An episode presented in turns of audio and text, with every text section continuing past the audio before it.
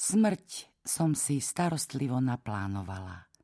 Na rozdiel od svojho života, ktorý sa mi kľukatí odnikiaľ nikam, aj napriek mojim chabým pokusom udržať si nad všetkým kontrolu.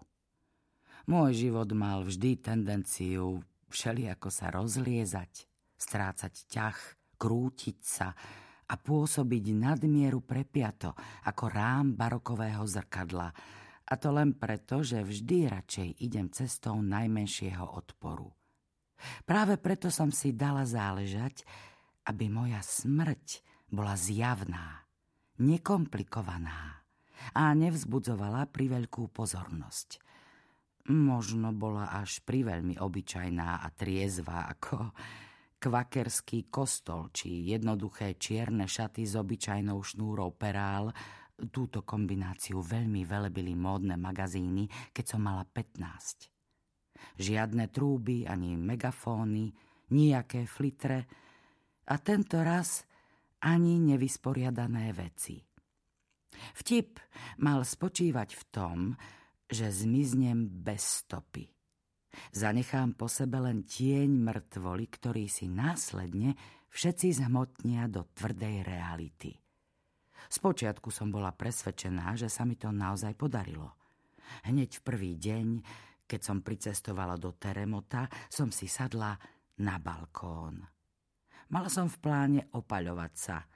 Predstavovala som si, že sa mi podarí vyzerať ako stredomorská nádhera, opálená do zlativo hneda a už som sa videla, ako si s úsmevom na tvári, ktorý odhalí moje biele zuby, svižne vykračujem okúpať sa do mora.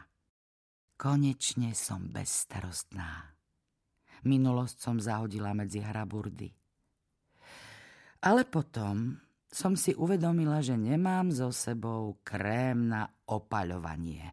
Maximálna ochrana, bez nej sa spálim a vyskočia mi pehy – a tak som si prikryla plecia a stehná niekoľkými pomerne malými uterákmi domáceho pána. Nenavliekla som sa do plaviek, veď podprsenka a nohavičky budú stačiť, pomyslela som si, keďže zvonku od cesty sa na balkón nedalo dovidieť. Odjak živa som milovala balkóny. Vždy som mala pocit, že ak by som strávila dosť času na tom správnom balkóne, a mala pritom oblečené dlhé biele šaty s vlečkou, najlepšie v prvej štvrtine mesiaca, určite by sa niečo stalo. Rozoznela by sa hudba, pod balkónom by sa objavila istá silueta, krivolaká a tmavá, vyšpláhala by sa ku mne, zatiaľ čo ja by som sa ustrašene ale i s nádejou a vďakou nakláňala celá rozochvená nad zábradlím stepaného železa. Lenže tento balkón nie je bohvie ako romantický.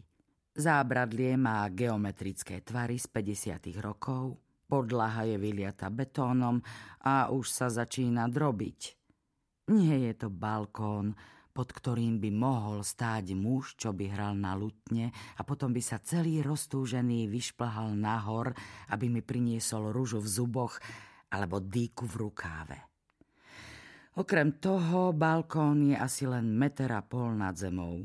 Akýkoľvek tajomný návštevník, ktorého by som tu mohla mať, by zrejme oveľa pravdepodobnejšie prišiel po zanedbanom chodníčku od ulice, pod nohami by mu chrupčala škvara, no a rúže alebo nože by mal tak akurát vo svojej hlave.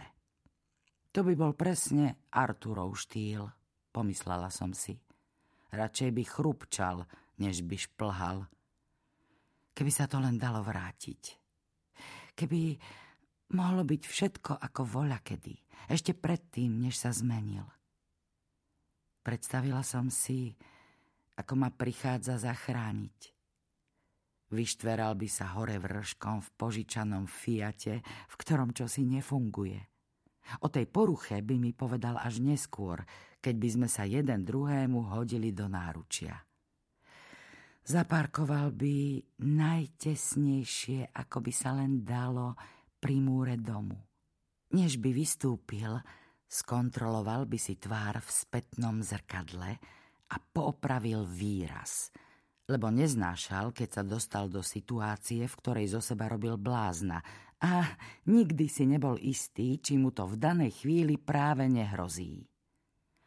Rozprestrel by sa v celej svojej dĺžke, aby sa mu podarilo vyvliesť sa z auta, potom by zamkol, aby mu neukradli skromnú batožinu, kľúče by si vložil do vnútorného vrecka saka, poobzeral by sa vľavo aj vpravo a zakrádavo tým svojím zvláštnym spôsobom so sklonenou hlavou, ako by sa uhýbal pred kameňmi, ktoré by ho mohli zasiahnuť, alebo ako by sa krčil pod nízkymi verajami, by prešiel cez hrdzavú bránu a potom by opatrne vykročil po ceste. Na medzištátnych hraniciach ho zvyčajne vždy zastavili. Práve preto, že vyzeral tak nenápadne za to však primerane tomu, aby mohol byť špiónom.